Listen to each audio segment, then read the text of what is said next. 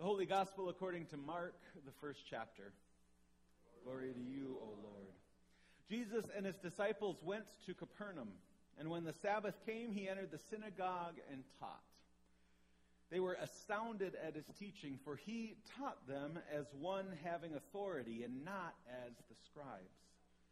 Just then there was in their synagogue a man with an unclean spirit, and he cried out, What have you to do with us, Jesus of Nazareth? Have you come to destroy us? I know who you are, the Holy One of God. But Jesus rebuked him, saying, Be silent and come out of him. And the unclean spirit, convulsing him and crying with a loud voice, came out of him. They were all amazed. And they kept on asking one another, What is this? A new teaching and with authority. He commands even the unclean spirits, and they obey him. And at once his fame began to spread throughout the surrounding region of Galilee. This is the gospel of the Lord. Praise, Praise to you, O Christ. You may be seated. Beloved family of God, grace and peace to you from God, our Creator, and our Lord and Savior, Jesus the Christ. Amen. Uh, I went down a, a, rabbit hole of sorts this week as I was uh, thinking ahead to the sermon. Uh, this week, uh, uh, a rabbit hole of kind of odd laws that are in effect in different states, different cities around the country. Have you ever seen these things like online? They have the lists of these laws that just seem kind of wild and out of place. So I, I, learned this week, and maybe you know this, maybe you don't. I learned that in Montana it is illegal to give a rat as a present. So if you were thinking of going to Montana, giving someone a rat as a present, I'd advise against it. I learned that in Indiana you cannot ride a horse above the set speed of 10 miles per hour. So anything underneath 10 miles an hour, you're good. But if you ride a horse above 11 in the state of Indiana, you're breaking the law. I've got to tell you. It's not for the whole state of Minnesota, but I did learn that there is a city ordinance in the state or in the city of Minnetonka that says it's illegal for your car tires to deposit mud or dirt on the roadways. it's on the books. It's illegal. I don't know what they're going to do in this coming season. It's going to be tough. Right? The, the reason I tell you all these things is because both our readings from 1 Corinthians as well as the Gospel of Mark have a, a kind of friction between the set laws and the customs of the day and the new thing that God is doing in these communities.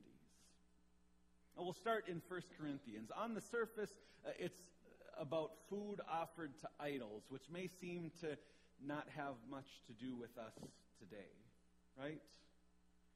But if we just scratch the surface, I think it's about so much more. So, one of the things that I learned earlier this month, I had an opportunity to uh, travel through Greece and Turkey, and actually I got to go to the city of Corinth. Um, and what I learned when I went there is that the marketplace where everyone in town would go, if they needed to buy anything, was in the shadow of not one but two temples to Greek gods. And I have a, a picture from my trip. Do we have that up here? So this is the, the marketplace. You can see that kind of arch in the center there. That is the, the kind of center place of the market. So anytime you needed anything, it was your one stop shop. You needed meat and groceries, you go there. You needed a, a new rug, you go there. You needed something for uh, medicine for your family, you go there. Anything you need, you would go to this centralized place. And if you see uh, those pillars in the back behind it, those are the ruins to the temple of Apollo, the Greek god of the sun. Now, they're, I mean, 20 feet apart, 30 feet apart. And this is where the Apostle Paul would have had his booth as a tent maker. He would have been in here preaching, talking with the people in Corinth, talking with the townspeople. And one of the things that he would have seen is when people would bring the meat down into the market, they would have to go right past the temple to Apollo. And so, just for good luck, to have meat that would sell quickly, that would bring an abundance of money in, that would nourish us well, they would offer the meat to the god Apollo. That was their custom. That was what they did. That was just what their, uh, what their custom was. Just to the left of this, I didn't have a, a, wide enough lens to get everything in, but just to the left of this is a bluff, and on the bluff, which overlooks all of this, is a temple to the Greek goddess Aphrodite. So you have this marketplace where all of this food is sold, this everyday life, people would be here every day. And they were in the shadow of these two Greek gods and goddesses.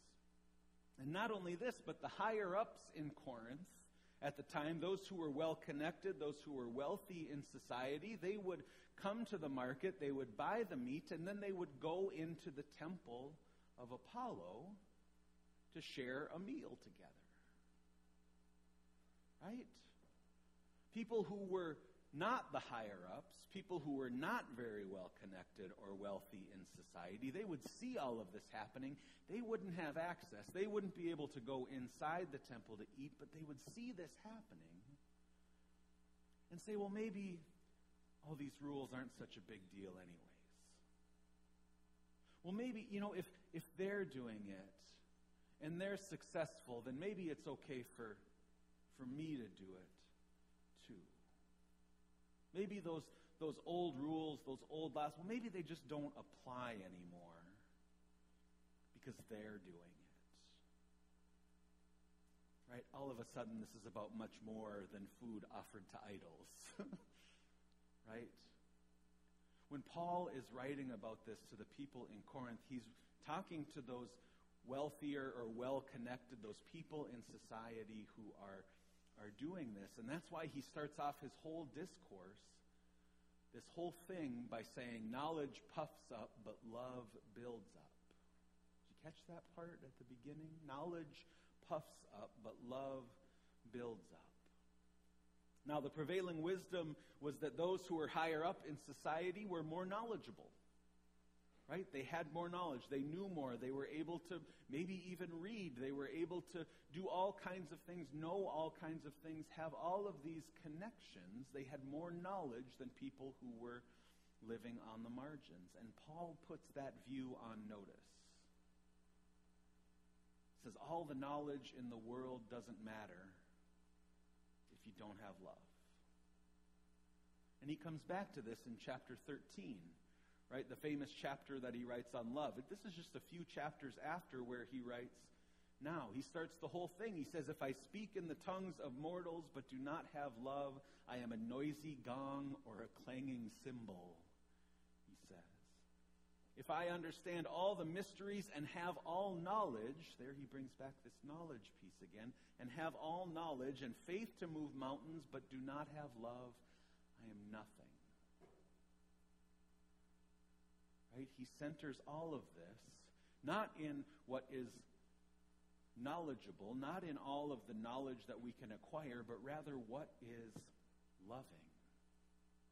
What is the loving thing to do? And this is the crux of it for Paul. It's a warning to those who are in power not to be so reckless with their power, not to be so reckless with their freedom that they cause others to stumble and fall.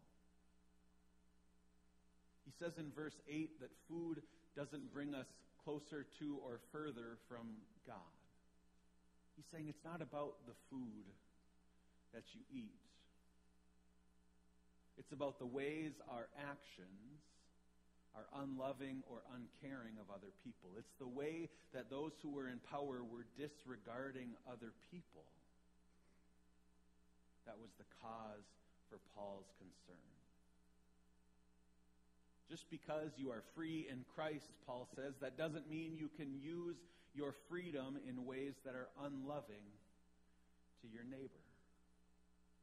Martin Luther picks up on this in his Freedom of a Christian letter when he talks about being freed from the power of sin and death and freed for the cause of loving our neighbor.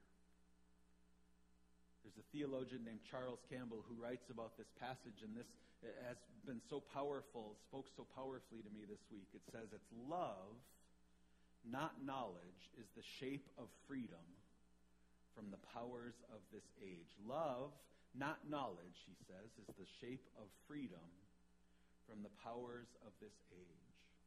And that love is the character of freedom for that it's all when you when you come down to it it's all about the ways in which we are able to love one another and we see this same friction between knowledge and love happening in Mark's gospel as well Jesus' first miracle in Mark's gospel is healing this man and casting out the demon in the synagogue on the Sabbath.